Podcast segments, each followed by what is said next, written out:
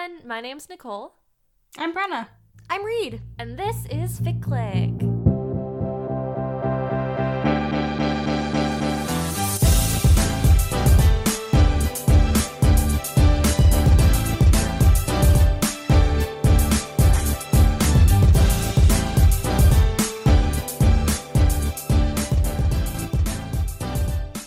This is a podcast where we talk about fan fiction. Each episode, the three of us individually bring a fic to talk about. Um, hey, Nick, Yes, tell our beautiful, lovely ficlets what you brought for this episode. I will. This episode, I brought So You Think You Can Dance Vale by Opal Song and Seer. It is a RWBY fic. Um, technically a So You Think You Can Dance crossover, like Nigel shows up. So I think it counts even if it's not tagged that way. Bren, what did you bring? Yeah, mine is the absolutely true story of the Yiling Patriarch, a manifesto in many parts by Aubrey Lee. Um, it is a fic for the C drama The Untamed, um, set directly post canon. It's very fun. Uh, Reed, what did you bring? My fic for this episode is A Hat Fashioned from Tinfoil by Disco Wing. It is a DC Comics fic. I'm pumped. Yeah, I am I am a DC Comics expert. so am I. Me I think too. we're all about the same level on this one. Well, well, God, it's kind of scary that I'm the expert of the three of us because uh you love to see it. But hey, before we get into our fics, Uh-huh. um, Bren, you had sent us some pretty interesting stats on AO3. Yeah. Uh, so I just noticed when I logged on to our favorite website, AO3, the other day, um, that they had published some stats. Um, a couple days ago now, when we're recording this, they published them on May 9th. We're recording today on May 12th. Um, but they were just like a look behind the scenes at their numbers from like the last number of months. Um, I think we all sort of were anticipating that AO3 traffic would probably go up um, during the global pandemic, and especially because so many people are spending more time at home um, than normal. Yeah, um, it was just really interesting to see the actual numbers and like see the charts and graphs that they put up. Um, they had some showing both like daily traffic over the different uh, the last four months of 2020 so far. Um, they also had one showing like new comments um, per day, which I thought was really interesting, uh, and just like other sort of info that really shows the increased usage of the site, as well as like um, one of the other graphs that they had posted was one showing sort of yearly growth, and I thought that one was particularly interesting because um, it sort of shows that they've grown each year since 2012 like by a significant amount and a lot of those years of growth were like pretty uh, even between years and then the jump up for 2020 and the jump up for like the sort of middle to end of February of 2020 is wild. Like I really enjoyed looking at that one in particular. Yeah, it's so interesting. Um, I don't know if I've mentioned this before on the pod, but I have an Excel sheet where I keep track of pretty much every fic I read. I'm not like I try to be pretty good about keeping up with it, but I'm not like always the most consistent, especially if I'm reading like a bunch of short fics or like Tumblr fics or whatever. But it's like pretty accurate to how much I've been reading. Um, and looking at my stats, uh, the amount of words that I read between February and March, I went from um, about like 300,000 words worth of fic in February to 600,000 in March and then to um 900,000 in April. let's go, May. yeah, Yeah. May, I'm aiming for a million. Um I could I could have hit it honestly in April if I had really been Yeah. dedicated to reading some like 100k fics at the end of the month there. But um yeah, I mean it is like it's it's like you said, Ren. Like we were expecting the numbers to go up, but it's really interesting to look at them both like reflected site wide and then for myself, like to see my own personal numbers. Like, oh, I knew I was reading more fic. I didn't realize exactly how drastic that jump was. Mm-hmm. Yeah, like I am really not much of a numbers person, to be honest. So I really liked seeing things laid out in graphs. I think it made it a lot more accessible for me to like really see the actual impact because it's a little bit mind breaking. Like Bren said, the yearly growth chart, the way it spikes, like it is hard to fathom. Because I think people were already using AO3 a lot. oh man, yeah, that and like the way that the daily comments went up so much like what from 70,000 to 100,000 ish from January to April yeah that's not insignificant at all um and I wonder like Uh, do we have stats on amount of fic posted comparatively, or are people just commenting more? Average daily works? Yeah, not by that much. Like a decent amount, 3700 to about 4500 per day. Um I like this idea that like people are commenting more and like connecting more with each other online, which like is a thing that we've seen across lots of different platforms, but it's fun to see it on AO3, which I never really thought of as like social media or like a place to make friends until this lad sitting next to me. this lad, hello. yeah, like it just it doesn't seem like it would be a place where you can do that, you know? Um mm-hmm. but you have to be very intentional. And so it's cool to see I think people bringing some of that intentionality forward now. I mean, I can't guarantee that like maybe some of those are flame comments, in which case never mind. Oh, no. Please stop do not flame authors. I think it's definitely rewarding to like look at that graph in particular and see that it's not just that like readership has gone up, um, but it's that people are actually like engaging more as well now that we have more time. I also thought it was interesting too, and this is something that they note, but um, AO3 got blocked in China on February 29th, um, which like removed a big chunk of AO3's user base. Um, and you can definitely see this in uh, sort of a graph they have of daily traffic through the different months.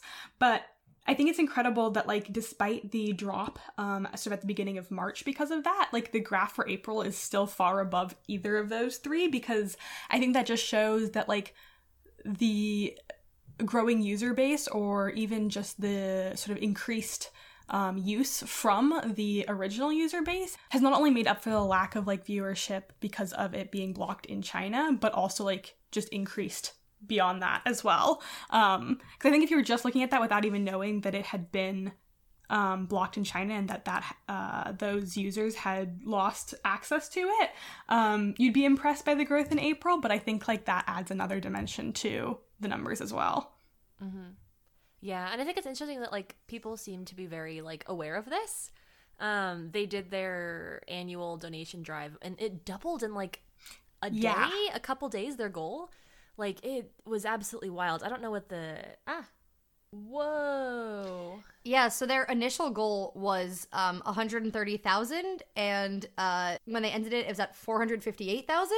Mhm. That's a lot of money. Yeah. Mm-hmm. But like well deserved. Yeah. I think I was also thinking about how like we wouldn't be able to do this podcast without AO3 and like even though we don't make money off of it, I was like, wow, I feel like I've gotten even more out of it in my past sort of like year of using it than I had. Totally in like previous years and I wanted to like make some contribution back to them even though it wasn't a lot of money because I don't have a lot of money. mm-hmm. if I did, they'd get more of it, but alas. Sure. this episode we did not intentionally bring fics that had like lots of similarities, but we somehow managed to I think accidentally orchestrate a theme episode. Very fun for us. I'm not sure how that happened. Um, but we did. I think all of these fics have some element of like fandom existing within the world of the fic. Um, and like that's the perspective the stories are told from or the framework that they're told within which i had a blast reading and listening to honestly i'm really excited to get into them more thoroughly but i do think it is legitimately very funny that we were all like here we go oh wow me too because when we pick our fics like we don't really consult with one another until like maybe the day before. If yeah. that, if it's like, hey, I'm between like two fics like which of these like do you guys think like you'd be most interested in reading or whatever? But for the most part, we all kind of just like go off and come back and we're like, all right, I found a thing, and so we like scavenge off into the woods. Yeah, and, like, we bring and then we back come back for show spoils. and tell. Yeah, no, it was very fun though that we accidentally cobbled together this theme and the that it was like very very enjoyable to read and listen to all of these fics um and just feel so immersed in fandom yeah, this is like a theme I genuinely really enjoy reading. I we were talking about this before we started recording like is there a term for like this trope? We don't think so. and also Not like ours like kind of way, I don't think. Yeah, ours definitely explores slightly like different aspects of what it can mean to sort of depict fandom in fic or like have fandom exist in fic. Um like I mine is tagged in universe RPF, um, but I don't think that would apply to the other two. no. but like that's something that I've always found like very fun to read. I think those stories often tend a little bit like goofier or lighthearted, um, even if like not everything about it is goofy or lighthearted. But I can think of a few off the top of my head that I've read where like characters write RPF or find RPF, or where characters like exist in another fandom, which I think can be really fun too. I can think of some notable works I remember reading in both the Merlin and Sherlock fandoms where like the characters are in fandoms mm-hmm. for other adaptations of their source material. Oh my god. oh my god, yeah. um yeah, very fun. I there's a Merlin one I'm sure some of our lovely ficklets will know what I'm talking about that I think I want to bring eventually. It's also like a perfect little time capsule of what fandom looked like at that like at that time, which I think was probably like 2009 or something. um, yikes. Okay. Um, but very fun. This fic kind of brought me back to some of those too, which I really enjoyed. Um, and I think it's also just like rewarding to see how inventive creators can be and like how I think I think fics like this really give people a chance to like bring in some of like the aspects that they love about their fandom experiences in a way that I think is just like delightful. Well, I think too like even when we were coming up with exactly what we wanted this pod to look like. We were very, very adamant about the fact that we were not going to be bringing fic on here to mock, and we mm-hmm. were not mm-hmm. going to be bringing fandom forward as something that was like funny and quirky and weird and like something that like we were above or like outside of in some way. And I mean, I think our positioning within fandom made it very easy to speak from inside of it. But like, I love that there's fic where it is celebrated in that way and it's like fun and it's not like some like random person who like I guess mm-hmm. has technically heard of fanfic once who's like ha ha ha like look at this freaky nonsense like hello or honestly even like even I don't know when fic might get mentioned in a more mainstream way, even when it's not like overtly mocking, like you can tell when someone is in fandom versus when someone oh, isn't. Yeah. Even if it's not like, look at this weird thing, it could be like, oh, and fan fiction, like the, the fan fiction, the fan fiction. Um, yeah, I don't know. It's it is. I think it, you can tell pretty clearly when something comes from like a place of love and being mm. inside fandom versus looking out like on the outside looking in, regardless of whether it's well intentioned or not. Yeah, I think there's also something to be said about like not just coming from the inside, but like making something for the fans who are also inside it. Mm. Like I know one thing we talked about when we were sort of like deciding how we wanted this pod to be is that we didn't want to sort of be like a Vox explainer for people of fandom yeah, or yeah. like fanfic.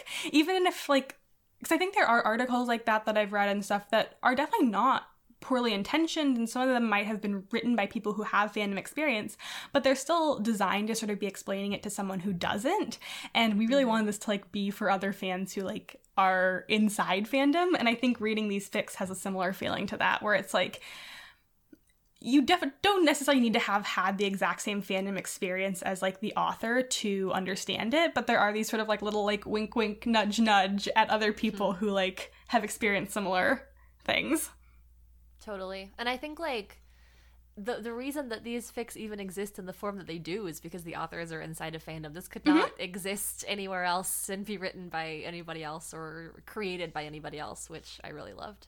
Yeah. Do we want to get into them? Let's.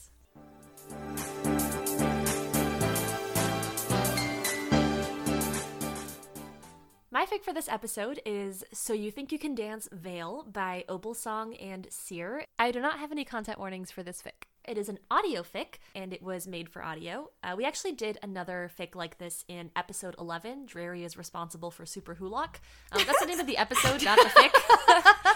uh, the fic is a hockey RPF fic, and it is called I Don't Want to Think Anymore, um, which is really great. I recommend listening to it if you haven't, but um, this fic is a little bit different. So the fandom is RWBY, that's R W B Y, all caps, RWBY. Um, it is an animated series from the company Rooster Teeth. It is anime adjacent, I would say. It's like got like a kind of 3D animation style to it.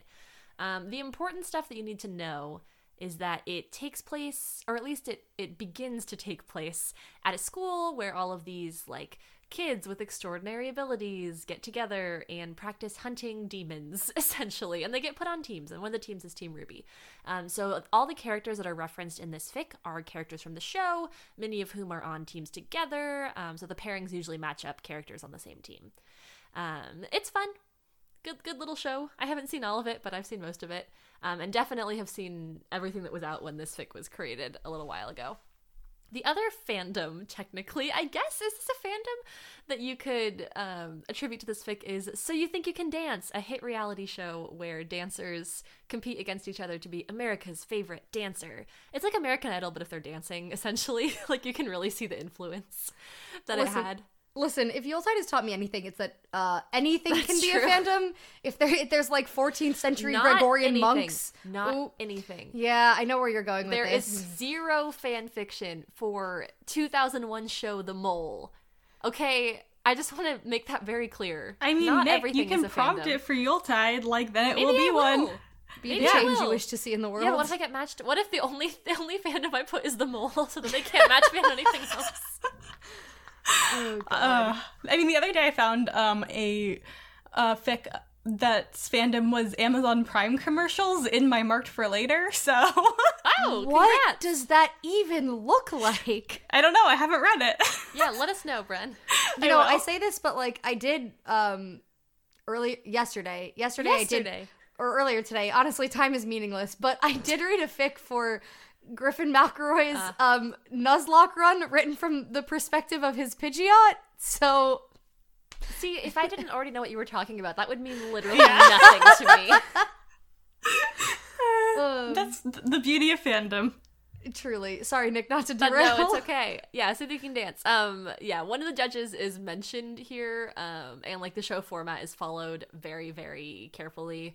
Um, I don't know, it's really fun. It's neatly done. The you can really tell that the um, creators of this work are very familiar both with RWBY and with So You Think You Can Dance. Um, so I have a lot to talk about with this, but I wanted to ask the two of you. This was a very out there pick. Uh, what did you think of it? Um, yeah, I had a lot of fun with it. Uh, I I think I said this before in the same episode where we talked about um, the hockey RPF audio fic. Uh, but I don't typically listen to a lot of audio fic or pod fic.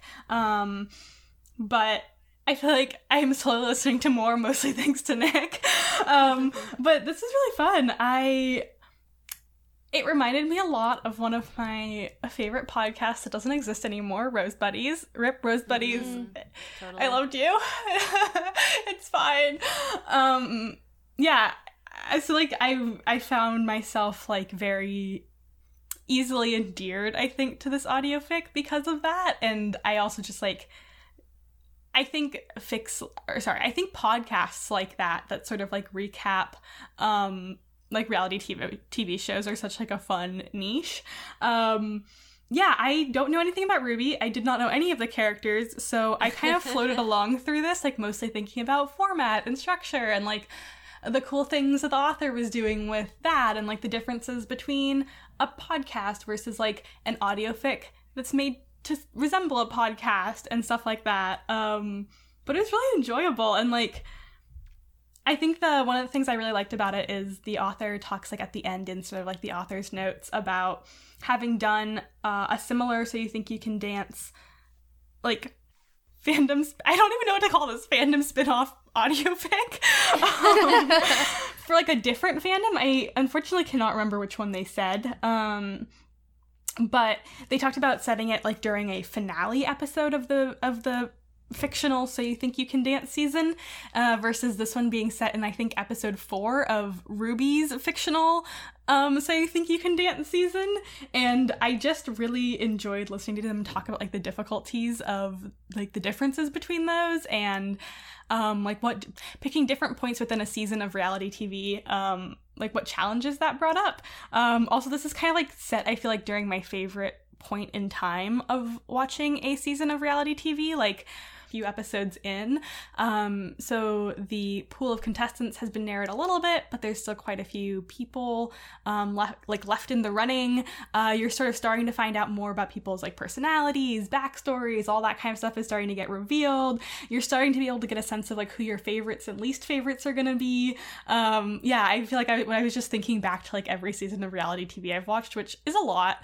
Um, and how like this is exactly the point that I would like want to be listening to a podcast about it too. Yeah, I had so so much fun with this. Um, when you first said you were gonna bring it, Nick, I was like, hell yeah! Both because I really enjoyed the like previous made for audio fic that we brought, and also because I love RWBY. Um, it's a show very near and dear to my heart, and I say that as someone who like forgets it exists for a while, and then I'm like, wow, I'm two and a half seasons behind, and then I spend like a week catching up. But all the episodes are like 20 minutes, and the seasons are like 12 episodes long, so like Easy. Easily, easily caught up on. Um, it was so fun. I mean, I definitely think it's like. Given that it's uh, all the characters in So You Think You Can Dance, you don't need to know anything about the show to enjoy it, but there are like um, some fun Easter eggs sprinkled throughout, like the um, the group dance that they do at the beginning. Um, the music uh, set to that one is like the theme song, probably I would assume from the most recent season. Um, I think I, I looked it up, and the fic came out after the second season had aired. So there was like fun little Easter eggs, but like it was just very enjoyable on its own. I also um, I am not as much of a so you think you can dance connoisseur as Nick is, but I have I'm watched stan. you Stan. Yes. Um, as you should. It's a very good show. I've watched a decent amount of it. Um, I also just like love uh dance shows and like dancing videos in general. Um, like halfway through or like early on in the fic, I think it mentions like uh, a couple doing a Bollywood dance, and I stopped and went. Um, if you are at all a fan of So You Think You Can Dance, um, you will probably be familiar that there was like a very iconic uh, Bollywood dance the first time they did it in the show in season four, I think. Um, that is like still like if you look up like a Iconic. Oh yeah, if you look up like a so you think you can dance like best of compilation like that is always there. So I like got to the part in the audio fic where it was like and this couple did the Bollywood dance and I just hit pause and then went and tabbed over and watched the so you think you can dance Bollywood um choreo. Anyway, um this was also fun because uh, at the time that I brought the made for audio fic, I talked about it on the pod, but like I had listened to like a couple pod fics, but like not a whole bunch. Um, hey, in the time since I've recorded a pod fic, Yes. um, because of Nick, uh, Nick is as we speak currently in the middle of a of a thing called Voice Team, like a podcast scavenger hunt type thing. Podfic, but yes. Sorry, podfic, not podcast. Um, a podfic scavenger hunt It's a thing. big event where we're all recording an obscene amount of podfic and podfic adjacent content. it's been very fun to watch Nick do it. But one of the prompts that they had um, for their first week was like rope someone in, someone who's never done a podfic before. So I did that.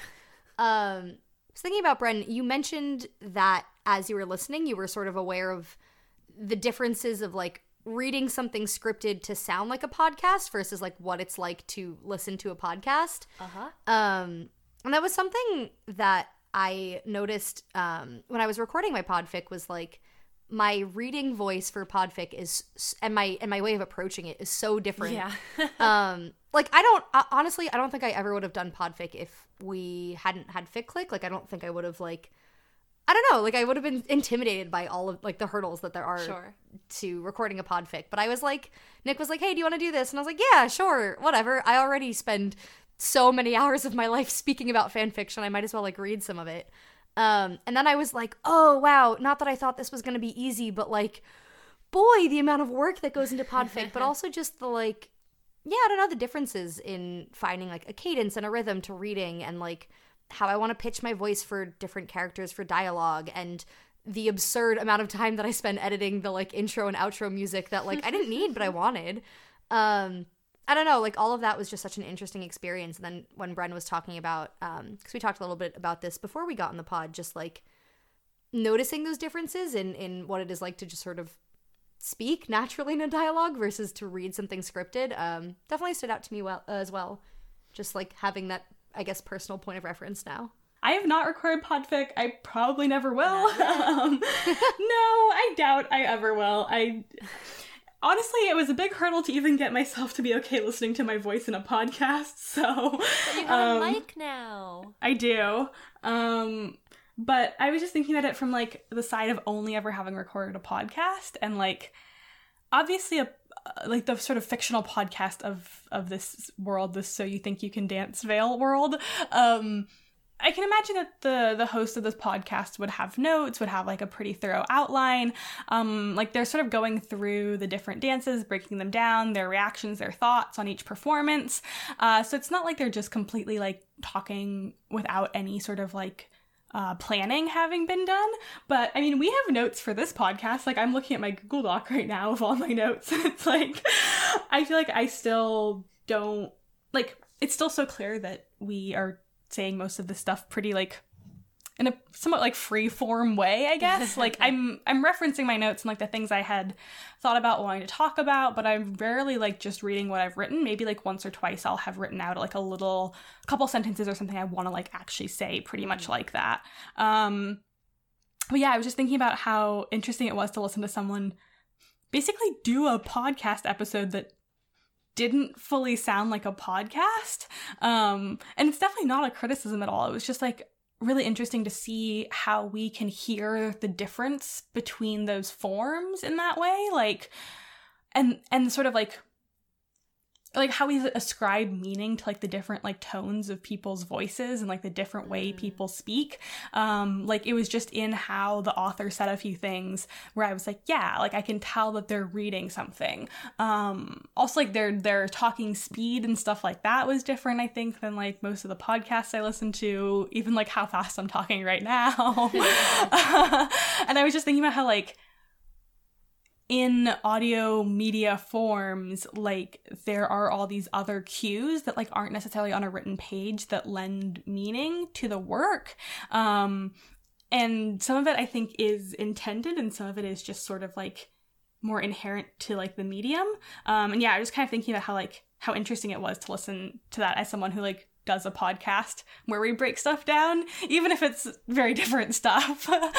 um, but like to listen to it in this sort of scripted format was just like an interesting experience. Yeah, I mean, it reads as fiction. Um, and I don't think the only reason it reads as fiction is because it's about the characters of RWBY being on So You Think You Can Dance. Um, like, yeah, it's no, it is interesting. It's it's different. I think when I was trying to create a work like this. That was something I thought about a lot and like I made more work for myself because I went off script trying to keep it a little bit more mm-hmm. like cash and then I had to go back and fix the transcript and it was a whole nightmare. Um, but like yeah, I don't know, like it, it definitely does feel like a fan work. Um, and I think that actually works in its favor, which mm-hmm. I really appreciated while I was listening. Yeah, because like even podcasts that have transcripts, like when you're reading it through, you can tell that it was like spoken aloud first, probably not scripted, yeah. and like the way people interrupt each other or just sort of their sentence structure, their grammar, all of that. It's right. very different when it's just coming out as like spoken first rather than having been premeditated. yeah, rarely are you going to write a sentence where you start halfway through, cut yourself off, start again, and then go in a completely different direction. Right. And you're like, um. but I did that so... the time. well, that also makes me think a little bit about um, that almost makes me think about the free talk at the end of I Don't Want to Think Anymore, which is the hockey mm-hmm. made for audio fic, where Anapods mm-hmm. was talking about because Caliban had written it and Anapods read it. And Anapod said like they had to um sort of like add in a lot of like pauses and ums. Like they were trying to figure out how to make the dialogue of that fic sound more natural and not like something that was being read because like you don't have like dialogue tags to break things up, but also you don't have, as we were just saying, that natural flow of speech mm-hmm. where you sort of like trip over your words a little bit or pause to think about something and then speak really quickly when you're excited or whatever yeah, yeah. it is. Um, yeah, I mean that's that's something Anapod talked about too. Was just sort of like how do I make this scripted thing sound a little bit less scripted, but mm-hmm. like, yeah, I also don't think it's a bad thing that you can tell that it's being read. Like, yeah, yeah, definitely it's just not. part of the the format that it's being presented in. I was thinking it's about very that. Very digestible. Yeah. Sorry. Oh no no i was gonna say like i was thinking about that too like actually when i was writing something the other week because it was a character it was oh i can't speak. Um ironically okay i was thinking about that when i was first. yeah thank you. Um i was thinking about that actually like when i was writing something the other week because i was trying to write this scene in which i knew one of the characters was feeling pretty like awkward and didn't really know what they wanted to say and I wanted that to be reflected in their like speech patterns and their cadence and I found myself like even trying to say stuff out loud almost to be like how would I say this and like I found myself putting in more like ums and likes and stuff like yeah. that like I would actually say it as me. Um, and I don't know if that like works for my reader at all or not. I hope so. But I was like thinking about that because I was like, it's it's hard to write something that ends up sounding sort of naturally awkward. yeah. Well, there's a compromise that you have to make, I think, when you're writing between what is realistic Mhm. and what actually is going to come across on the page. I think you have to pare down some of the sort of added likes, ums, uh, cutting yourself off, starting over, speaking quickly, fumbling over a word, and like just continuing on. Like you have to pare that down when it's written because you don't have the context of like body language and stuff that carries a conversation in real life, I think, or like a voice where you get the intonation and that helps carry you through it more easily. I don't know. That's interesting.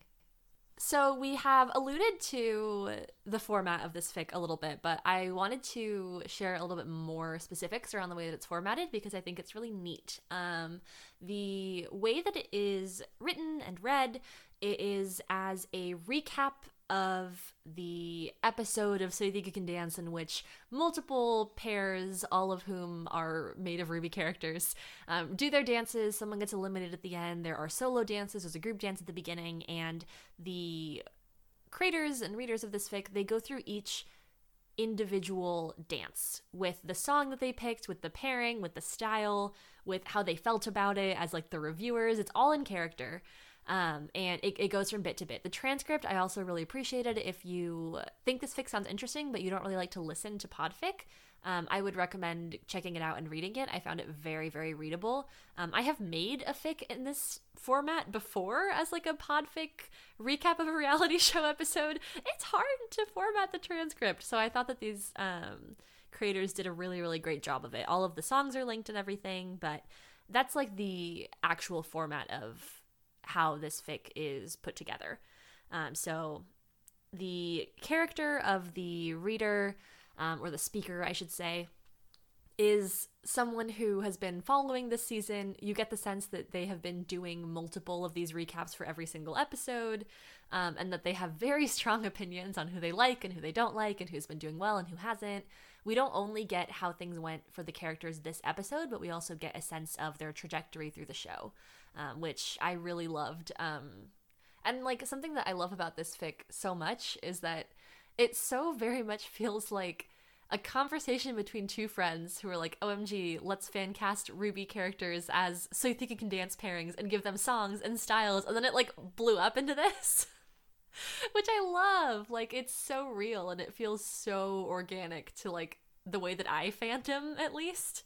I mean, there are many, many times that the three of us have just been hanging out and like someone says something a little bit whack and we spiral for like hours. And some of those things like become very real fandom projects that we work Uh-huh. on, and some of them are just sort Some of. Some of them sure don't. Some of them just exist as they should, only in our DMs, never to see the light of day. But it is a very relatable feeling of like, haha, this concept, and then going, oh no, oh, it's spiraling out of my control. Like looking at each other and going like, what if though? Like Yeah. how, how would it work? Yeah. I said in the beginning that um like you don't need to have any fandom knowledge to listen to or enjoy this, which I fully agree with, but also that I really enjoyed the Easter eggs in this. yeah. Um I just like I I just thought they were so fun. Like uh one of the characters in the show, Cardin, is like sort of like an I, I don't know. He's like a villain-ish. He like is at the school with them. But he's kind of like a bully, maybe. antagonist. Yeah. Um, and in this like reading, the speaker of this podcast is like, Cardin is dead weight, and Nigel is just like bringing him along for favoritism. Yeah. Um, which is like fun because it's like, oh, like you are supposed to dislike Cardin in the show, and so like that translates well to this um podcaster also Yeah. hating him. But also like there were so many nods that I was just like I like I don't know, audibly laughing or just like really enjoyed. Like they made Yang come in as a krumper, which I thought like as her style of So dance, which I was like, absolutely yes. Um, I think one of my one of my favorite nods. Um, so in the show, there's a character named Penny, who when you first meet her, she's like she's just like a little bit like I don't know, for lack of a better word, like quirky. Like the way that she speaks is not necessarily like exactly the way that you would expect a person to speak, but you don't really like know why she's different. Um, and then Ruby, our titular character, finds out that she is actually a robot who's been like pretty much like animated to be like you can't tell the difference between her and a human. Haha. Didn't didn't intend that. um God. but yeah, like Ruby finds out that she's a robot, um, and pretty much no one else knows this for a very long time. Um, and in the like fic, um they have penny come in as a like guest dancer. Um and the song that she dances to is i am not a robot. And i like audibly just yelled a little bit because it was so funny. Inspired. inspired. Opal Um, Song and Seer, y'all are homies. yeah. I don't know. I just i loved that. Like i love that even though this is a very accessible fic for people outside of fandom like i think it also clearly comes from a place of love not just for RWBY but obviously for so you think you can Yeah. dance. Like this is not this is not something that could have been written by people who Yeah. are not like so deeply entrenched in the show but it was like it was like fun like i it was like nice to see i think the ways that the creators like had mm-hmm. like had a good time giving a nod to the source material Yeah. It's just so joyful. Like for me, I have so many positive memories associated with So You Think You Can Dance. Like I have seen every single season except for I think the most recent, which I keep thinking now I want to watch it. I don't have time. I want to. Um, but like I even from when I was very young, from like season one, I would watch it every single summer, and my friends would come over like after school or when it wasn't school because it was the summer. Um, and then like in recent years when I was no longer in school, like I would go to like one of my friends' house and we would watch it together. Like it's just so fun to see that other people had kind of these similar almost like collective experiences with the show and are able to like connect with each other about it in this incredibly wild and fun way. So You Think You Can Dance Vale is an audio fic that is just simply so fun. You do not need a whole lot of canon knowledge, though if you do have it, it does make it more fun. It's just such an homage to fandom and like fandom friends and what can happen when you have this wild idea and you're like, what if we actually made this into something and then shared it with people? And then it turns out that other people also can enjoy this absolutely whack idea that you had. Like it just, it feels so peak fandom to me. And so I'm really glad that we got a chance to talk about it.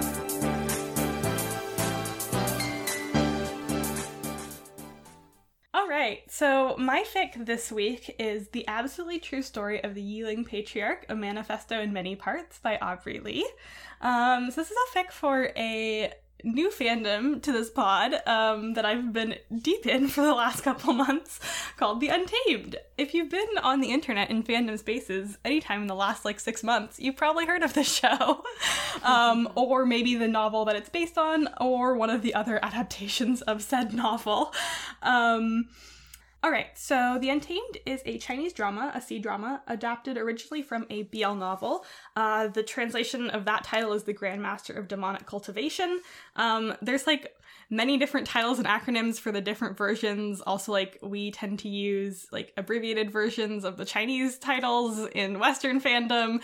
And so, like, there's just a lot of different things, but for now, we'll just call it The Untamed because that's what we're talking about. We're only really talking about the live drama version here today.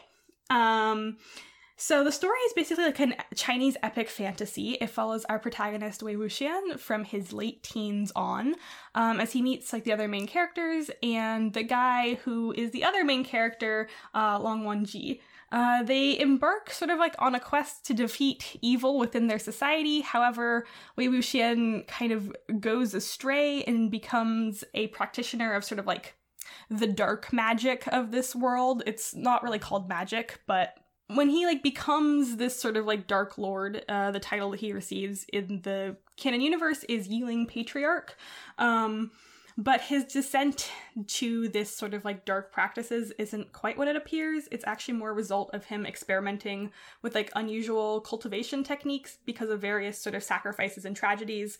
Um, this combined with some manipulation from the actual big bad of the story just makes him look like more of a villain than he really is. Um, he then comes back 16 years later after his death and reunites with Lan Wangji um, and a bunch of the other characters we knew back then. Also, some of the kids who were kids 16 years ago are now in their like late teens, early 20s, um, and they are very integral to this piece of fan fiction, including one of them who's basically Wei Wuxian and Lan Wangji's adopted son. Um, they then go on to solve like a series of ghost mysteries and finally kind of unravel what happened prior to Wei Wuxian's death 16 years ago. Um, yeah, that's basically my attempt at summarizing 50 episodes of a show. Uh, it's very romantic, um, it's very intense. A lot of people, I think, would say, I don't know if I'd call this a good show um, in that tone, but I think for me, like the things that about it that like aren't maybe what we'd call like good are things like their CGI budget and stuff like that that it was pretty easy for me to overlook and the things I enjoyed about it definitely outweighed those. Um one other thing I kind of want to address before we get into this fic about this sort of like show and fandom um is that there's definitely some discourse about like queer baiting. Um, I don't want to get deep into it because I have a lot of opinions about like what is and isn't queer baiting. but for me and for a lot of other people in this fandom, like the Untamed is not queer baiting. Um, I think one of the things that people use in defense of it not being queer baiting is that its source text is uh, like explicitly gay, um, and that it's only because of uh, like Chinese censorship laws that it is not as their relationship is not like shown as explicitly in the drama.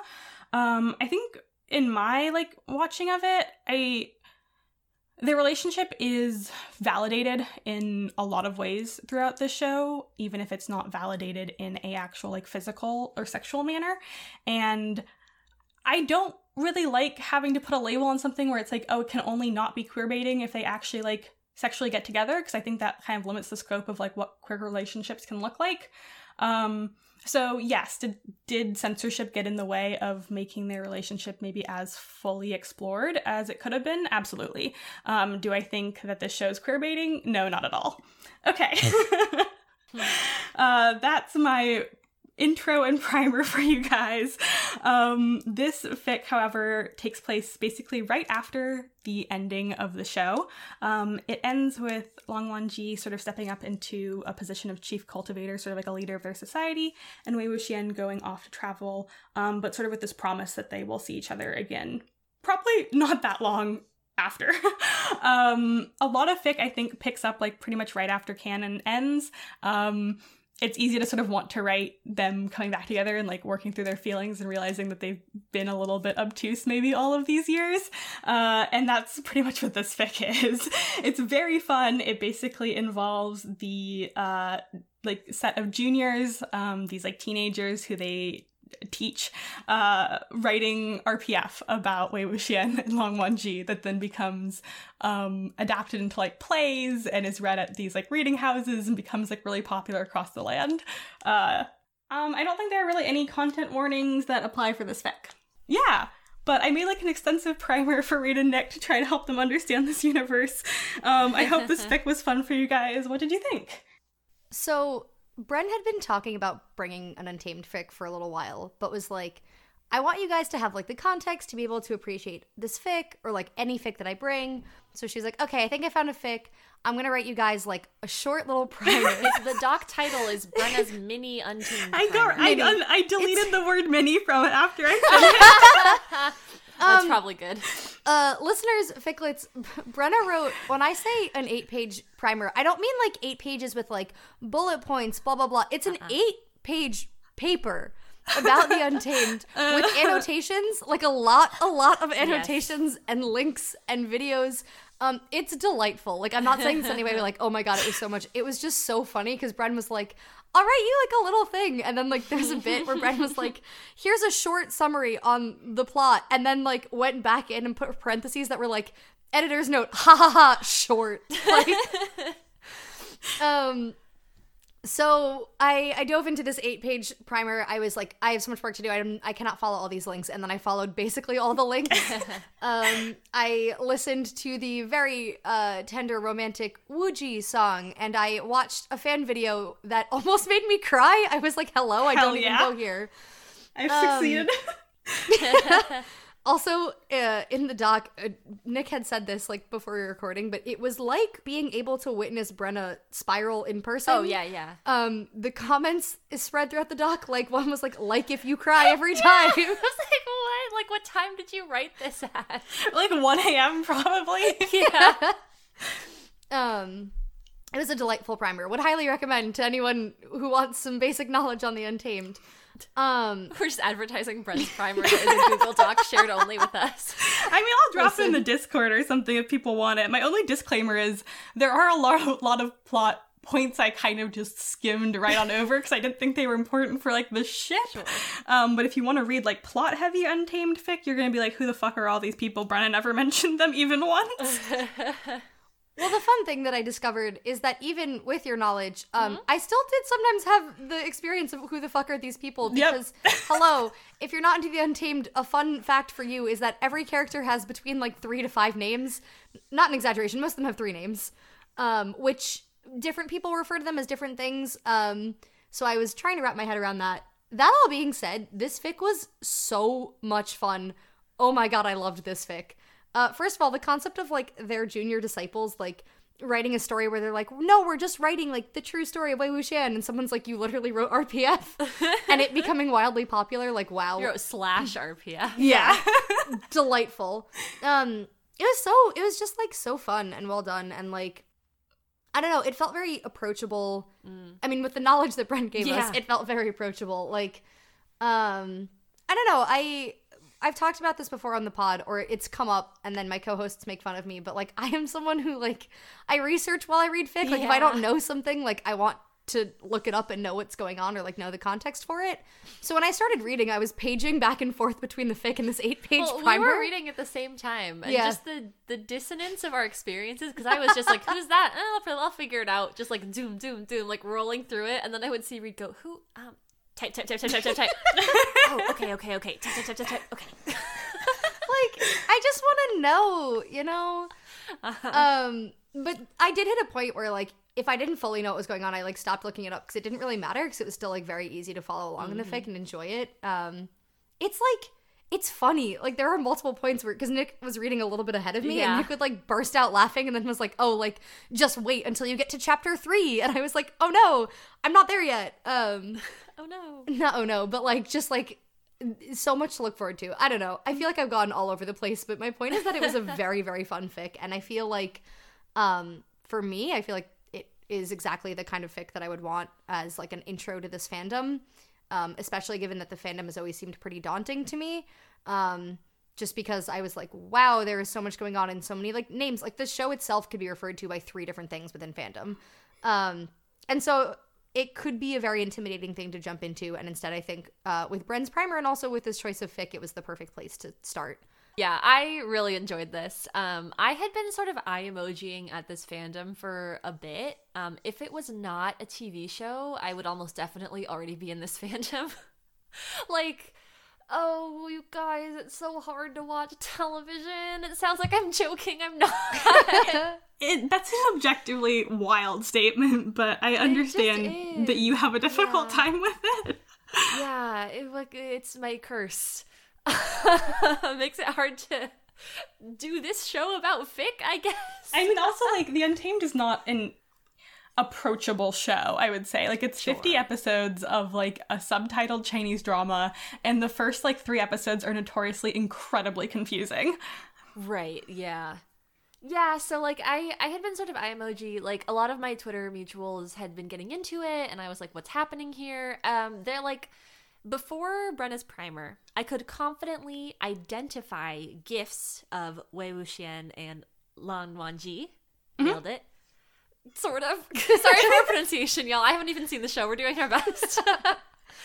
um, like I could identify them in gifs. I know that Yibo is the actor for Lan Wangji. I know these things. I knew that Wei Wuxian had flute, yes some dark magic, bunnies, drunk chickens. that was it. That was what I had. That was that was it. You're good. I, Um, I didn't even need to write you. a primer. Yeah, maybe I should have written the primer. oh god it would be very short. an actual mini primer Yeah, but like I had been talking to someone and they were like, "Yeah, like you must be getting a lot of osmosis about like of like what the show's about and what happens in it." Yeah, Reed's shaking their head like a mood. like, no, not actually. I mean, I had that so it was experience very helpful. like when I was getting into it too because I feel like I had about that much knowledge like before I started watching the show, but like Yeah. once you start going down like a rabbit hole of like googling things, everything starts clicking into place a lot more easily. Like beforehand, Sure. I had no idea what like the acronyms meant. Like I didn't know like the difference between like the acronym for the book and then the TV show and then the other adaptations and then like they also use like an acronym for like the author's name which is yeah, that similar as to the was like, show name happening?" and then they're also the author of like a couple other kind of popular like Yes. BL novels and adaptations that are also going around in these same circles and like yeah. Yeah, I don't know. Like it was it was interesting to get oriented in a way that I very much was not. There's still a lot that I don't know, and a lot of what I read did not really fully stick as I was going. I was like, "Who is this? I don't know, and it's probably fine." Um, and then I just finished the fic, and I was like, "Great." um, but like Reed said, the fic is very accessible. I think if you have some basic understanding of who the characters are and like where they leave off at least at the end of the show. Like that was the most important thing for me i think. Like we watched the ending scene of the show and that was very helpful. Spoilers i guess. But it, it helped a lot to be slightly oriented because then i could really enjoy a lot more of the fic and i think i would have enjoyed it even more if i had actually seen the show or um, had a better understanding of it or studied the primer more closely than I actually did.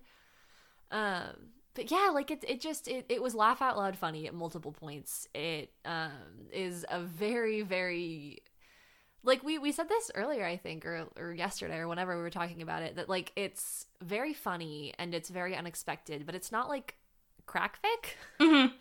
Um, like it feels like something that could technically fit within the show's canon. like maybe not in the canon, but um, it like it doesn't break the world necessarily in order to do something that's like fun and different and maybe tonally a little bit different from what the show itself actually does and I really appreciated that.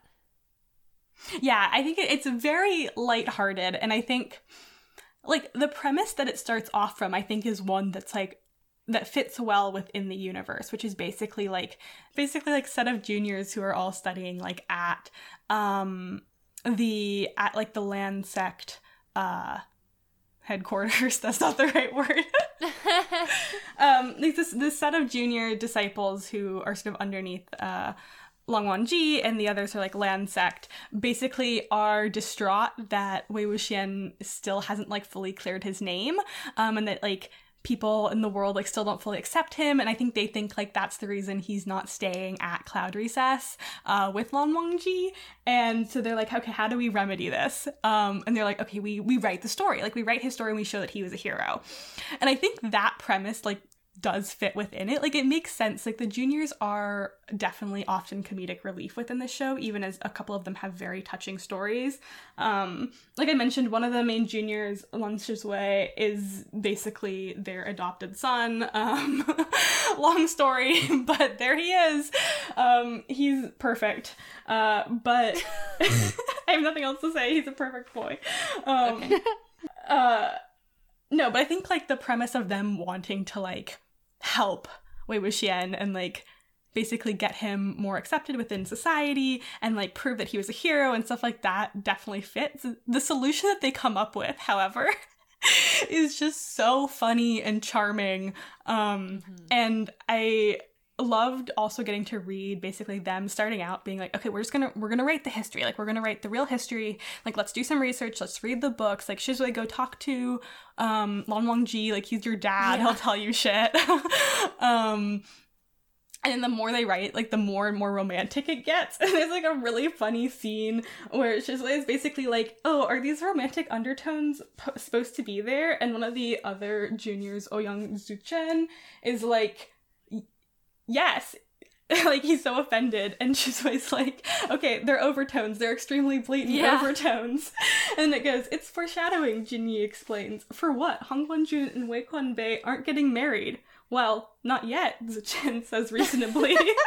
I love that so much. Such a good scene. Foreshadowing an rpf yeah it's just incredibly charming. I think like the author also notes that a few sort of like of the ideas or scenes are pulled a little bit from like a couple other like pieces of media I really enjoy. Most notably, like Wei Wuxian goes to see basically a play adaptation of this book. Um, and the author notes that it's like based off this scene or episode in Avatar: The Last Airbender, which Reed also noticed when reading, I think. But that's just when, delightful. Yeah, when I was reading it, like I pulled like I pulled the thing and I was like in my notes I was like oh my god all I can think about is the Ember Island players from Avatar the Last Airbender. I was like oh my god. And then I got to the end of the chapter and the end of the chapter notes were like this entire concept was ripped from the Ember Island players. And I was like oh wow. Good job um OP on pulling from your source text. Like really really faithfully. It was just so fun. At the end it also mentions uh being inspired by this one K drama I also watched that like involves uh like reading basically these really like over the top romantic uh stories at these like reading houses back in well in the show in like ancient Korea, but in this one, obviously, like this sort of ancient fantasy China. Um, but I loved that K drama, so the reading this was also really fun in that regard. I feel like it just gave me like a sense of sort of place and like the crowd's reactions were really easy for me to imagine. Um, like it's really charming to watch this author roll out what fandom would have looked like in this universe. Um because it kind of starts with this novel but then it's adapted into a play and wei wuxian starts meeting people who are like fans of this play and people start to mistake him for like a wei wuxian cosplayer essentially. Yeah. um, they're like oh i should have So known that like he was your favorite character. Like i see you have like the the red hair ribbon and like the donkey. And wei wuxian's like uh-huh And this also all I could think about. I said this to Nick and Bren earlier, but like with the Ember Island players thing, it just made me think about that scene where like if you've seen Avatar: The Last Airbender, you'll know what I'm talking about. But they go to watch a show of themselves basically, and they're sitting in the hallway. And uh, one of the characters, Zuko, has a very prominent face scar, and this like little boy runs up to him, and he's like, "Hey, Mister, like I really like your Zuko costume, but your scar's on the wrong side." And Zuko's like, "The scar is not on the wrong side." and this was almost the opposite, where someone was like, "Oh wow, like Wei Wuxian like really must be your favorite character," and he like looks at his like ribbon, and he looks at like his donkey that is literally his, and he's like, "Yeah, yeah, oh, Sure. oh, I big big Wei Wuxian fan." Well, it's funny because like I also loved because I feel like the very initial like let's write a book to clear his name. Like, yeah, okay, I'm on board. Like, this seems like like it's it's not too far of a divergence from maybe the the canon sort of tone. And then like he goes to watch plays of his own story and they get increasingly more romantic and take increasingly more liberties with the relationship between him and Lan Wangji and it's so funny. Like I mean that play that we're referencing to um Jiang Cheng. Yes? Yes. you asked me that like i fucking know Okay, great. JC shows up. Um, and he's like Wei Wuxian, and people are like, "Shh, like please, the play is going on." And like Wei Wuxian actually turns around and is like, "Oh God," and has to try to explain himself. Um, and JC is like, "Oh my God, like." I can't believe this is what was happening when you were in that cave. And he's like, this is not what was happening when we were in the cave. Like, it just is so. That's when I was like losing it, and Reed was like a chapter behind me, maybe. And I was like, oh my god, this is really happening. And like, he sees his own characters, like, why is he yelling all the time? And I wish I was like, well, how do I answer this without making him yell more? it's yeah it's just it's so clever it's so funny um like there's all these just like little tidbits that we get that are it's such a it's just like a loving imagining of how fandom would exist in this time. Like a few scenes later he sort of encounters like these fan artist girls who are such a delight and who all insist on drawing him. Um and then also later send like books of explicit drawings to his wedding. Which is just hysterical. Respect. um but there's all these little moments i think really like f- like fleshed out this world in such a delightful way for me. Um but it's also like quite romantic. Like this whole time Wei Wuxian is like writing these letters back to Lan Wangji who's still at Cloud Recess. And they're like so sweet. And he keeps like enclosing these little like mementos that he's picked up for Lan Wangji. And like once people start doing art he starts picking up like the art and stuff like that. Um it's just like delightful. I I don't know I really like this Thank you guys Yeah, um I have something to say that I think Uh-oh. might cause a little bit of yeah, might cause a little bit of discord between me and the host that is sitting um literally shoulder to shoulder with me. Yikes. Um It's Brenna. so- it's Brenna, surprise. No, um in our last episode, Uh-huh. we talked about persuasion. And Nick adamantly said over and over again that it was the Yes. most, most romantic thing ever written and that Captain Wentworth's letter Yeah. is the most romantic letter to exist. Factual. Uh, so false. I said it was false at the time, and I didn't. I didn't know it. But actually, the most romantic re- letter ever written is by Aubrey Lee in this fic from Wei Wuxian to Lan Wangji. So, like, okay. So as Bren said, he's been writing all of these letters back. Um, and sort of like when Wei Wuxian realizes, like, he he kind of comes to terms with his feelings, but he's still sort of uh not quite going back to Cloud Recess. Like he's taking his time to process like what he wants to do. Um, and then he ends up writing a letter um, in which he basically proposes Um, and just like some of the lines in this letter, like I feel like I've spent my whole life, two whole lives, chasing after you, calling Lan Zhan, wait for me, and you did, and you have. Thank you. Or like the end where he's like, I will stand there under the vast sky and wait for my sun to appear. I hope it does. Like, hello? That is the most romantic letter ever written. S U N, son. yeah, yes. Yes. Because he talks about how like I will Lan Zhan is like his son. son to appear. ironically, God. Sizhui Well, also he- appears right there is after. a bit. There is a bit where like um he remembers like early like I guess in the very beginning of the show where like Lan Zhan like ties like uh, a ribbon around their Yeah. wrists, which is only supposed to be for like family or partners, and in his head, Wei Wuxian's like, Yeah. and I'm pretty sure like he doesn't see me as like a father or a son. Yeah, like I'm pretty sure this is supposed to be romantic. Um. Anyway, I just wanted to say that like that letter was maybe the most romantic letter I've ever read in my whole life, and also like, um, when Bren has been just sort of like screaming at 3 a.m. about how the Untamed is the most Not romantic even thing to just exist. at 3 a.m. Well, at like, any we time. went to go get ramen, and this was like months ago, and Brenna was screaming about the Untamed. yeah. Um. I just want to say that as someone who has not seen the show and has only read the eight-page primer in this fic, I maybe I do agree with Brenna. Like, Very romantic. just oh my god, the Yeah. romance of it all, folks. It's very good. I've never felt more validated in my whole life. like last week or last episode when Nick was saying that, I was like, "Well, I don't want to tell you like this isn't romantic because it fucking is." Like that like everything mm-hmm. about persuasion is romantic. But when you're like it's the most romantic story ever written, I was like, "Okay, how do I counter this with a C drama?" I I have think we this can opinion. agree to disagree. Um, yeah, we can agree to disagree, but um, I'm right. So no, but it was hard. Like I felt all this pressure too, because I was like, I want to pick a proper first fic that'll make you feel feelings, so you understand why I've been screaming about this at 3 a.m. and also in our favorite ramen shop.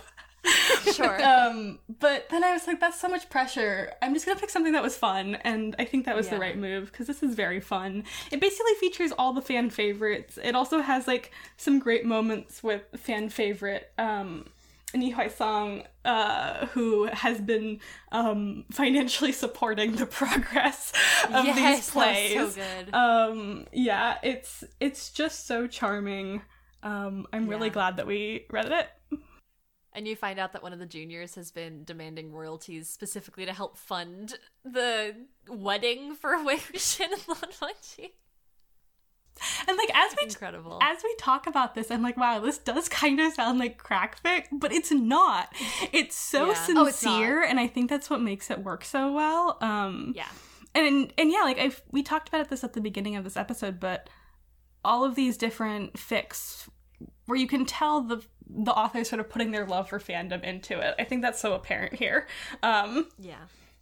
yeah, so this fic is a just delightful imagining of what would happen if the juniors sort of embarked on a quest to clear Wei Wuxian's name through fanfiction, um, and if Nie Huaisang funded their ventures.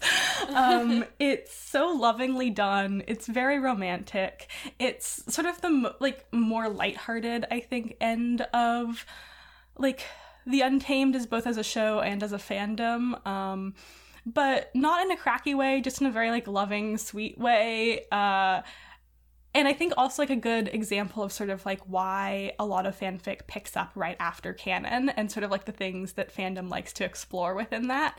Um, this sort of like realization of their feelings and this coming back together. I've read a lot of different versions of it now.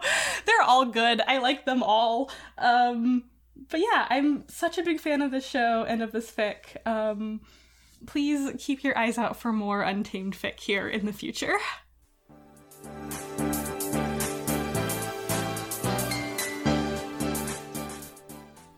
Okay, so my fic for this episode is A Hat Fashioned from Tinfoil by Disco Wing.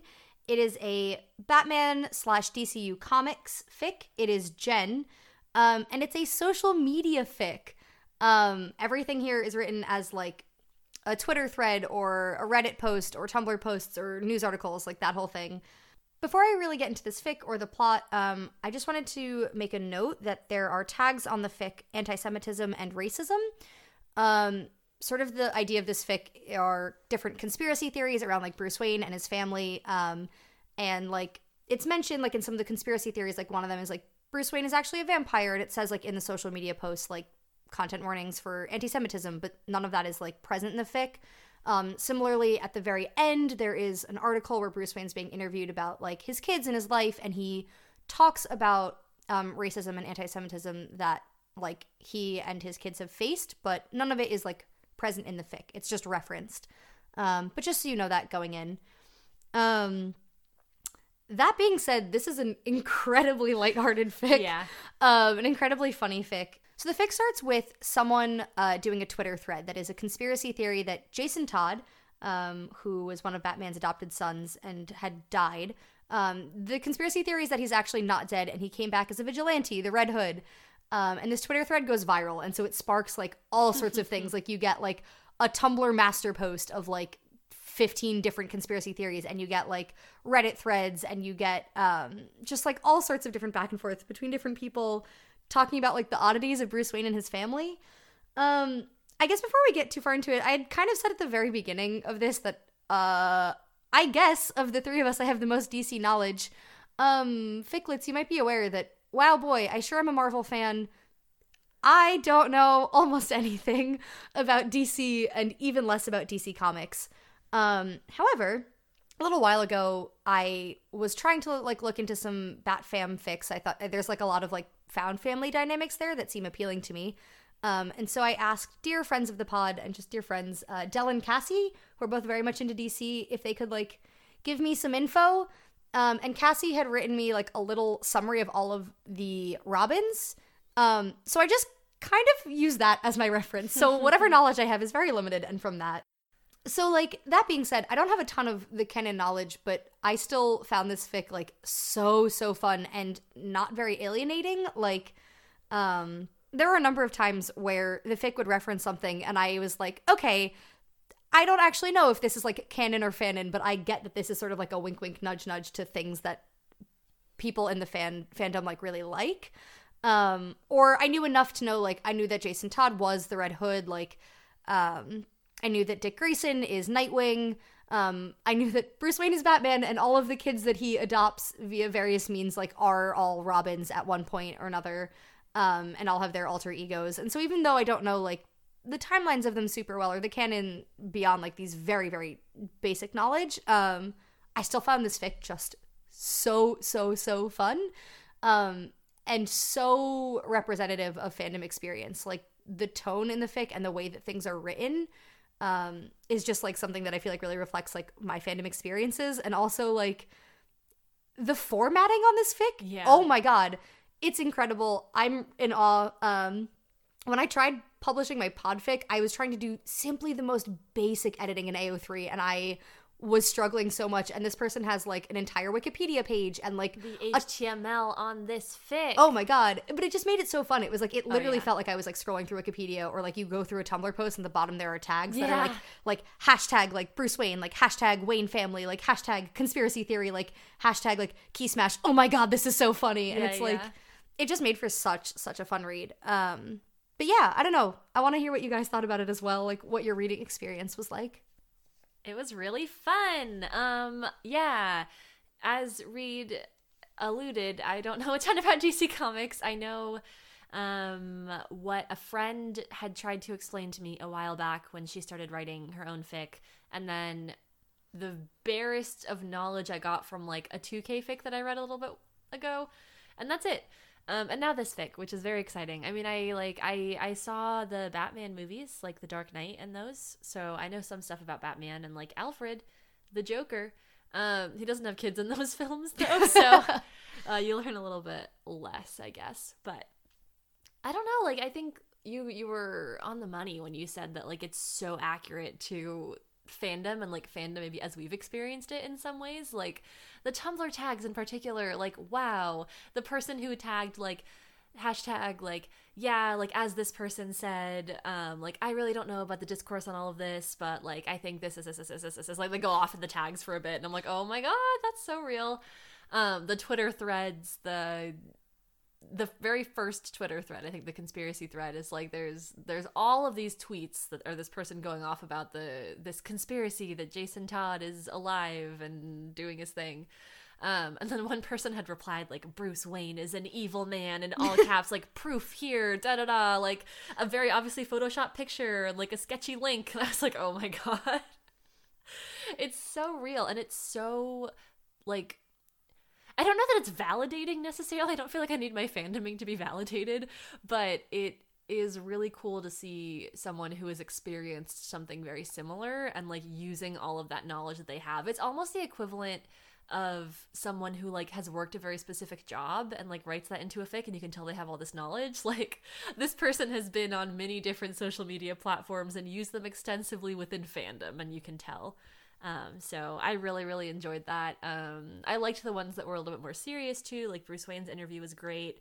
Um, alternatively, the interview where they show him explicit fan art of Bruce Wayne and Batman banging. wow, incredible.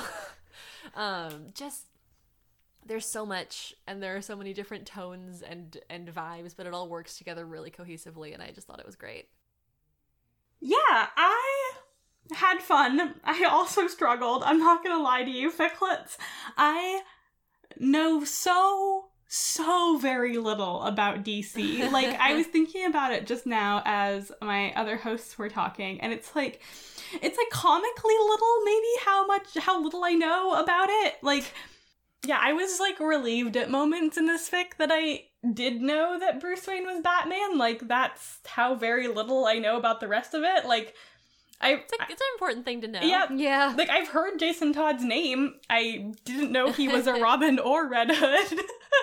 so that wasn't super helpful. I think the only DC Universe movie I've ever seen is like Wonder Woman. Um so again, Ah. not helpful here. Uh yeah, I should have maybe done a little research before reading this fic. I I didn't really like know what to go in expecting cuz like I knew this was a pretty like media heavy fic. Like it didn't really deal with the characters like it's not from the POV of any of the characters. It's all these like uh, media posts. So I was like, well, maybe I don't need to know anything. I probably should have like maybe done a Google or two at least, um, just because I think like it, for me, it, it- like there were moments where I felt just a little bit frustrated by my own like lack of ability to like put things together. Like I think it'd be I think it'd be very easy for anyone who knew even just like one ounce more than me. Um, I think just like because so many of these are written as like conspiracy theory threads, then I'm trying to put them together like they're the full truth when like they're very like wink wink nudge nudge about fandom or like actual comics lore and stuff. Um like for a while you're like, okay, Jason Todd, he's back from the dead. So is he a Robin? And then later I was trying to figure out like what number Robin he was, and then I got very lost, and then I was like, oh no, if he's Robin three, how did Red Hood beat him up? I thought Red he was also Red Hood. it's literally a note I wrote to myself. I, I think it's because he's not Robin three. I don't know. I did think he was like incredibly well done. I had wished I knew like a tiny bit more, but I mean that's on me. So, um, yeah, it's. I don't think we can overstate how like well the author pulled from fandom stuff. There's a moment Yeah. in the middle where like uh it cites like a BuzzFeed Unsolved episode about Jason Todd that had me like literally shrieking. Like stuff like that is so clever, I think, because there's like the media platforms I expect to be pulled for for fics like this. Like I expect Twitter threads, I expect maybe like a Reddit post, I expect like news article clippings and stuff like that. Like I did not expect like a BuzzFeed Unsolved like right episode and like little bits of like what Ryan or Shane said. Like that shit's so clever. Um, So Yeah. yeah, I definitely enjoyed it, even though I had no clue. I really wrote myself a note that said, "I am literally these citizens. I have no clue what's happening." Except I misspelled citizens and happening. That's how you get radicalized to conspiracy theories in Gotham. Honestly, Well, like, yeah. okay. One of the like first things like after that Twitter thread goes viral is like uh there's a Tumblr post and this it's this person makes like a master list of all these conspiracy theories and it like in their little intro it's like I thought I would make, you know, like a little compilation. It goes um some people make up conspiracy theories to cope with the fact that a murderous clown could kill them at any given moment on any given day, Steve. That was killing me. it's like it's the Joker. yeah. yeah. Or like there's one where um someone's posting pictures of like I I think they are two Batgirls or like former Batgirls, Cass and Steph, who are girlfriends. They're at least girlfriends in the canon of this fic. I don't know if they are in um the canon of God, DC Comics, so. but um it was like pictures of the two of them together and it was like on Twitter, and someone had just replied all caps Harold dot dot dot, and I was like, like what a good representation of like what fandom Yeah. looks like on like Twitter or whatever. I don't know. It was so fun. Mm-hmm. Um. So I, I so I do have I guess even that ounce more knowledge that Bren uh Maybe a wanted couple to have. ounces. But for me, it was fun. Like, there's a bit where, um, like, as Bren was trying to figure out the order of the Robins, there's somewhere in here, I don't remember which one it is, but someone is like, I don't know, maybe he's Robin one or three or blah, blah, blah. And, like, I wrote down, like, in my notes, I was like, ah, the confusing timelines of, like, comics canon. Because I feel like, like, to me, my interpretation of it, whether it's right or wrong, was like, that is, like, uh, fandom's kind of nod to the fact that like comics are so ridiculously convoluted. Like there's something like way at the end where someone's like, "Oh, like all of you saying like Jason Todd came back to life and this is so weird." They're like, "All of you are forgetting that like there are interdimensional like aliens who come like people die and come back to life all the time. Like the world is fucked." And it's Yeah. like to me that was just like a funny like I don't know nod to the fact that comics can be just so so confusing and like contradict themselves. I th- I just thought that was fun too. Like I don't know if I was getting all of the things correct, but like it was fun I think for me to pick up on like what I thought were the sort of you know, fandom grievances or just like fandom Right. feelings. And it was fun too to see that like so many of the characters characters, uh like the the profiles and stuff, um, were from Gotham. And like how the author handled the fact that they like are just normal people hanging out in a city where the wildest things are constantly happening. Um, and how like multiple points during the fic had some person from Gotham being like, and if you're not from Gotham, like don't comment on this like it's not your business like you don't understand like what we're going through and like all this stuff or like I don't if, you, if you're not from Gotham I don't want to hear your opinion on it. Um and like there's such a almost sardonic self-aware tone throughout it of like yeah like some people write conspiracy theories in order to cope with like being at the whims of this horrible place all the time. Um it was like really really spot on in terms of the the dark kind of internet humor and the ironies of it and and what people are interested in. The fact that like Bruce Wayne is this like I don't want to say debutante that's not quite right but like almost like a socialite like throwing parties and like his kids are at these parties like all the time and they have all of these like social media things and um how people are fixating on that because there is content. It just is really clever. Um, yeah, I mean, I will say that despite my just absolutely like hideous lack of knowledge, to the point where like two thirds of the way through my notes, I have a note that says five Robins? Question mark, question mark, exclamation mark, question mark, question mark, question mark. Are they all Bruce Wayne's literal children? Like, yes I think Just- adoption. yeah, I did not know that when people say like Bruce Wayne like adopted these kids, they meant that in a literal way and not in sort of like a Yeah, fandom legally. adopted way. but despite just me being an absolute um just my head is so empty.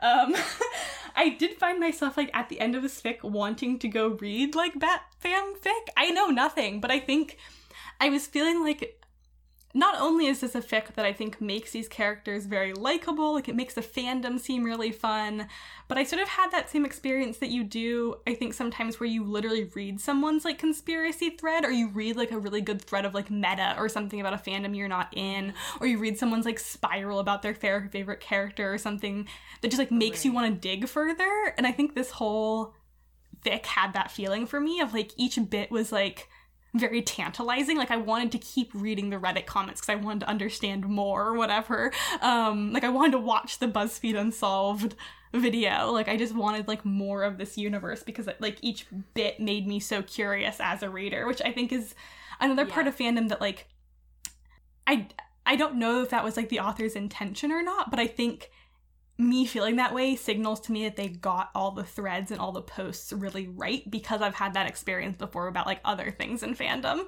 I just thought that was really enjoyable. Yeah, as you were talking, um, you mentioned like the experience of finding like a really wild conspiracy thread and like rabbit holing a little bit. Mhm.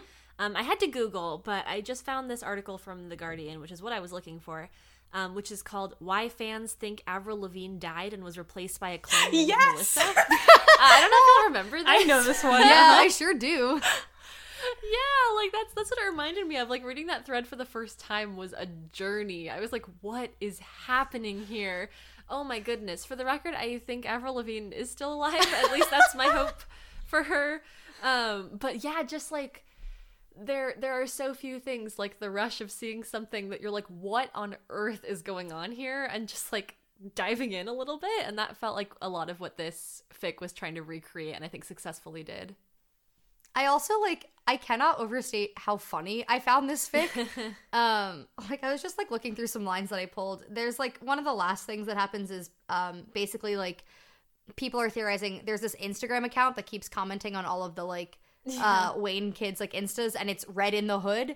And so someone was like is. so, well so someone was like I wonder if this is actually Red Hood like he keeps commenting on the Wayne things but then it goes to his page and his page is just um a bunch of chili dogs that he's eaten around Gotham with ratings and somebody it's I think it's a Tumblr thread and like the last post on it is like like OMG, when will you losers shut up about Jason Todd? He's dead. Not everything is some goddamn Jason Todd conspiracy theory. OP just found someone who gets off to chili dogs. Leave that dead kid out of this. I was like crying. Um, because it's like it's so funny. Like Yeah. the tone of this is just even so the stuff good. that's not like comedic in terms of the actual words some of it is so funny there's a, like a call out post on tumblr for bruce wayne it's like yeah like if we assume that bruce wayne is batman and that he like adopted all of these kids and made them robins. Like why are people not absolutely rioting on the streets about this? He is exposing them to trauma. He's endangering them. This is literally child like abuse. Like like it's not funny but also i was cracking up at how completely real that is of mm-hmm. like someone getting fired up about something that like may or may not be true and just Yep. going off on tumblr not only like sharing their perspective but shaming everyone who disagrees Well, Uh-huh. and that that post in dare you. specific like really made me wonder if that's something that like OP has seen or like not OP but like the author of this I said OP earlier. Yeah, listen. yeah. has has seen it's too like immersive I was wondering if this was like something that they'd seen like people get mad about like within fandom on Tumblr. Like I, I really liked these things could both be grievances aired by like just citizens of Gotham and like people within Batman fandom. Yeah, yeah. Which is like just delightful. And like there are a few others like that that I just thought were hysterical. Um my brain is just thinking about that one chick who thirst tweeted at bruce wayne yeah. it's one of my favorite ones I'm not their mom, but I could be. Oh yeah, Yeah. actually, like no. What I was thinking about was like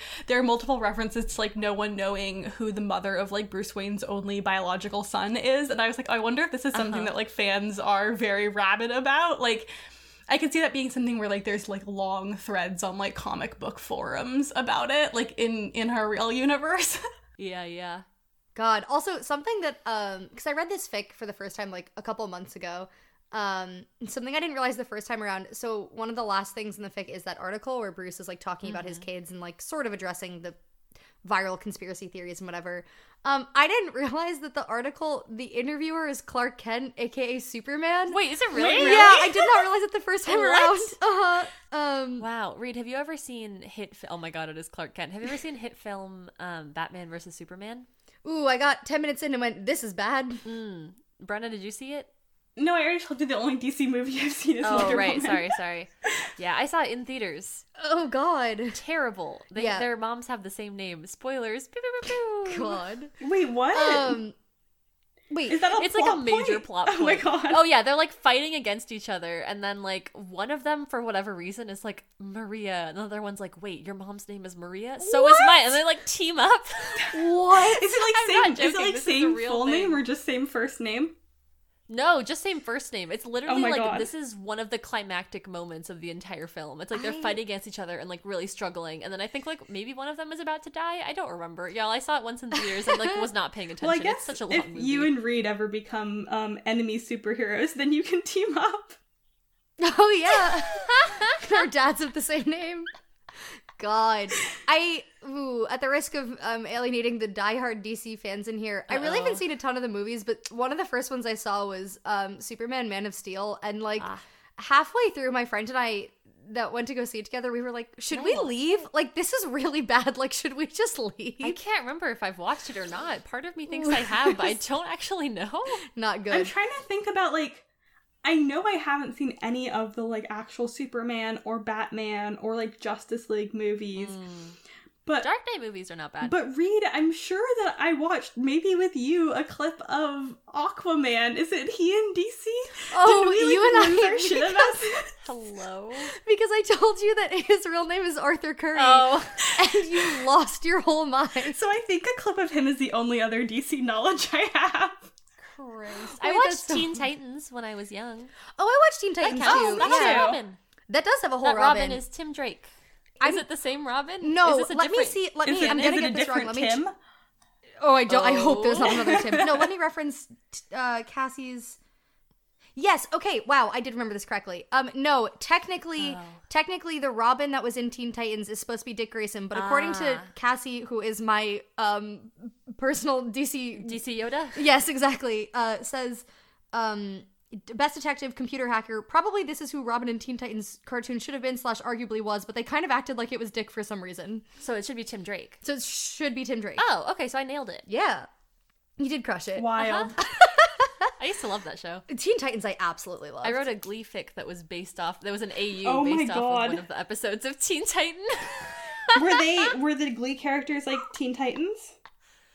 No, it was based off of the premise. Okay, so this I don't know if we need to keep this in the No, episode. well, if that clip is not in the episode, I am writing against myself. okay, okay, that fine. stays in let now. Me, let me explain. yeah. Um. Okay, so there's an episode, maybe it's two episodes of Teen Titans. I actually rewatched them like maybe last year because I was thinking about them.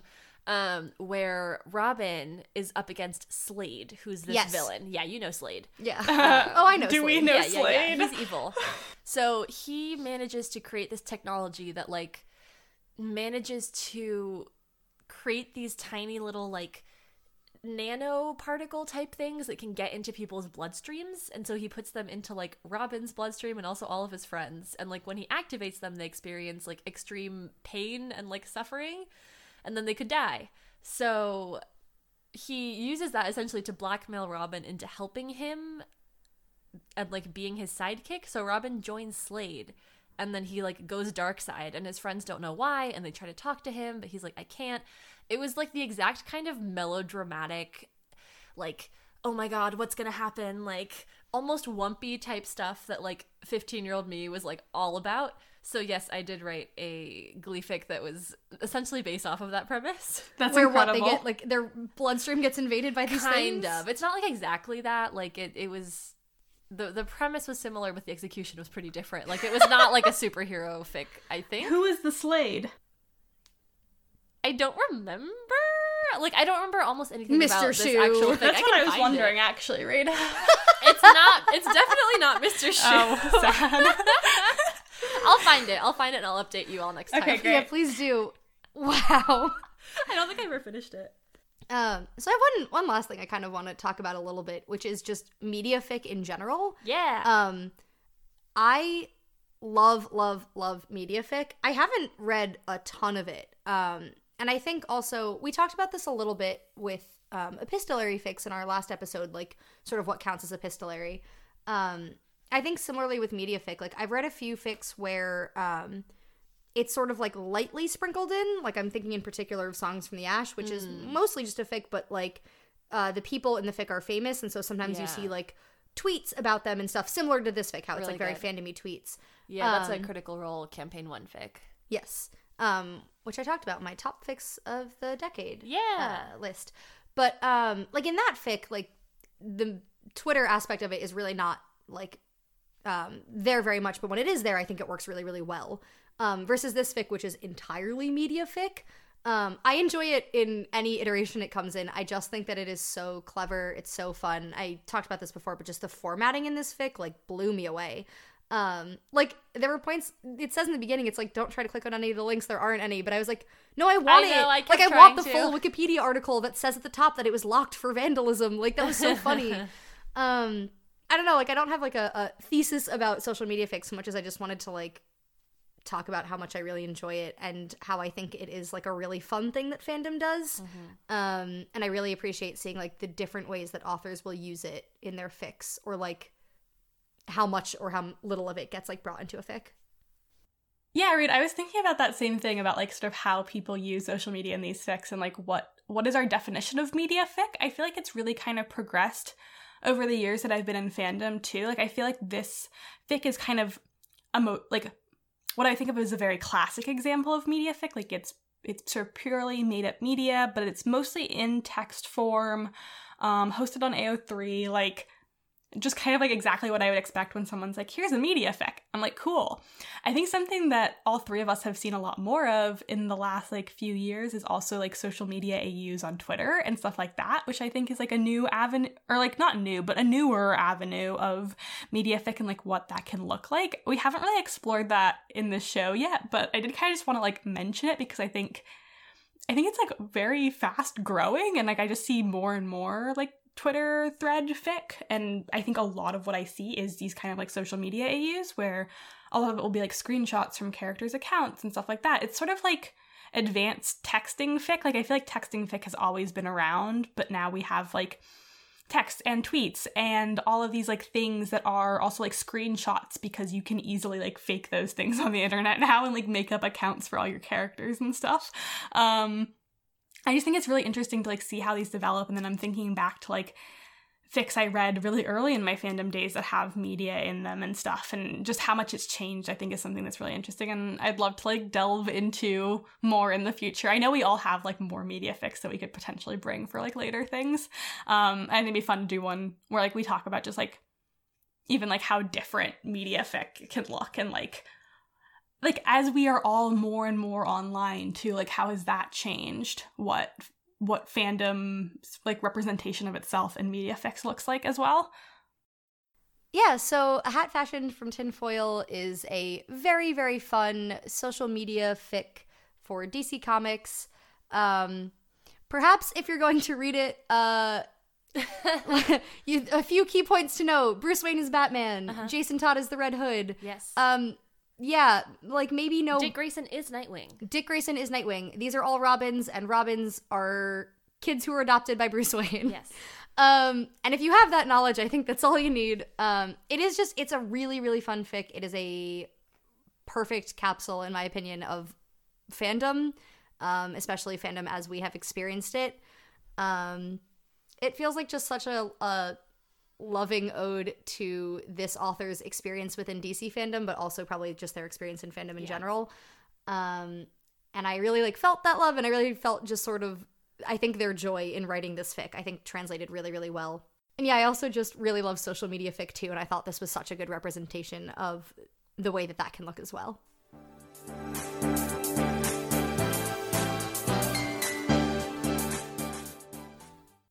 So that sums up this episode, which was unintentionally themed by us. um, I think it turned out really well, though, um, just in terms of like these picks fitting together. I had a lot of fun. I hope you had fun listening to it. Um, if you want to come discuss it with us, you can always find us at our socials. Um, you can find us on Twitter at FitClick and also on Tumblr at FitClick. Uh, you can also reach us by emailing us if you so desire. Um, we're reachable at fitclickpod at gmail.com. Um, we would also love it if you left us a review somewhere. Uh, we have a handful on Apple Podcasts, and it makes us super happy. It also helps other people find our pod, um, which we love. So if you are enjoying us or have been enjoying our podcast and want to leave us a review, that'd be amazing. Um, and you can also come chat with us in our Discord. Uh, more people are joining every day. It's a happening spot. no, but actually, it's been very fun. Thank you. I know. Um, no, it's been very fun. Yeah, you can find a link on our Twitter along with links to our Redbubble for merch and our AO3 if you're curious about finding quick links to all of the fics that we've discussed so far on this pod. So I think that is a quick rundown of all of our social media. Um, but yeah, come t- chat with us, hang out with us. We're having a fun time online. If you have been engaging with our socials, specifically our Twitter, then you have likely seen that we are embarking on a new journey fairly soon here. Um, we are doing a little series um, about, I guess, what you could consider a fandom classic. Um, in terms of fan fiction. So, what is that fic that is from a fandom that you have nothing to do with, but you still like know of the fic? Um, or what is like the quintessential fic for a pairing, or what is what constitutes a classic? Uh, we'll talk about that a little bit as well, but we are going to be starting soon. We're very excited. Um, I especially am very excited. I feel like many of these are fandoms that I really wasn't in, so I look forward to experiencing some of these classics for the first time. But it's going to be fun, and we hope that you enjoy it. We'll have a Google form up where you can submit um, fic suggestions to us. We'll also put up a place when we release the fic that we're doing. Like if you have read that fic and if you want to chime in with some thoughts, um, we'll have places for you to submit those as well. Um, yeah, we're very, very excited. We've been talking about this little mini series amongst ourselves for a long time. Um, so we're excited to finally like get going with it. Yeah. Yeah, and like usually we keep our fics pretty short for these discussions so we can like have time to read everything in our 2 week increments. Um this time no no like restrictions. Anything goes. No We're going to read like 300k fics. So uh yeah, just hit us up. Um we'd love your input on these. Um, like we said earlier, this episode had sort of an unintentional theme, um, which was pretty fun to get into. Next episode has an intentional theme. Oh ho! Yes, do you want to know what it is, Reed? I do. Wow, sucks. Oh. Uh, it's a secret. it's not actually a secret. Well, it kind of is. Um, we have we're, trying something new, Ficklets. um, we are going to give you the fics that we're going to be reading and discussing next episode, but it is up to you to try to figure out the theme and then check back in in a couple of weeks when we actually post the episode, and you can find out if you were right or not. Let us know what your what your guesses are. Yeah. Um, on that note, Mm-hmm. do you want to share what your fic pick is for next episode? I would love to. Um, so mine is called "Don't Try Demon" by AO3 user Prosciutto. Uh, it's great. It is a fic for hit TV show The Hundred. Um, I am bringing a TV fic. Wow, incredible. Um, this you is- technically brought a TV fic this week I know. too. I'm so good at this. wow. God, I love television. um, I have seen a good chunk of this show. Um, the pairing for this fic is Bellamy Clarke. So keep an eye out. Uh, Bren, what are you bringing for next episode? Yeah, I'm gonna bring a fic called Your Favorite Ghost by August Bird.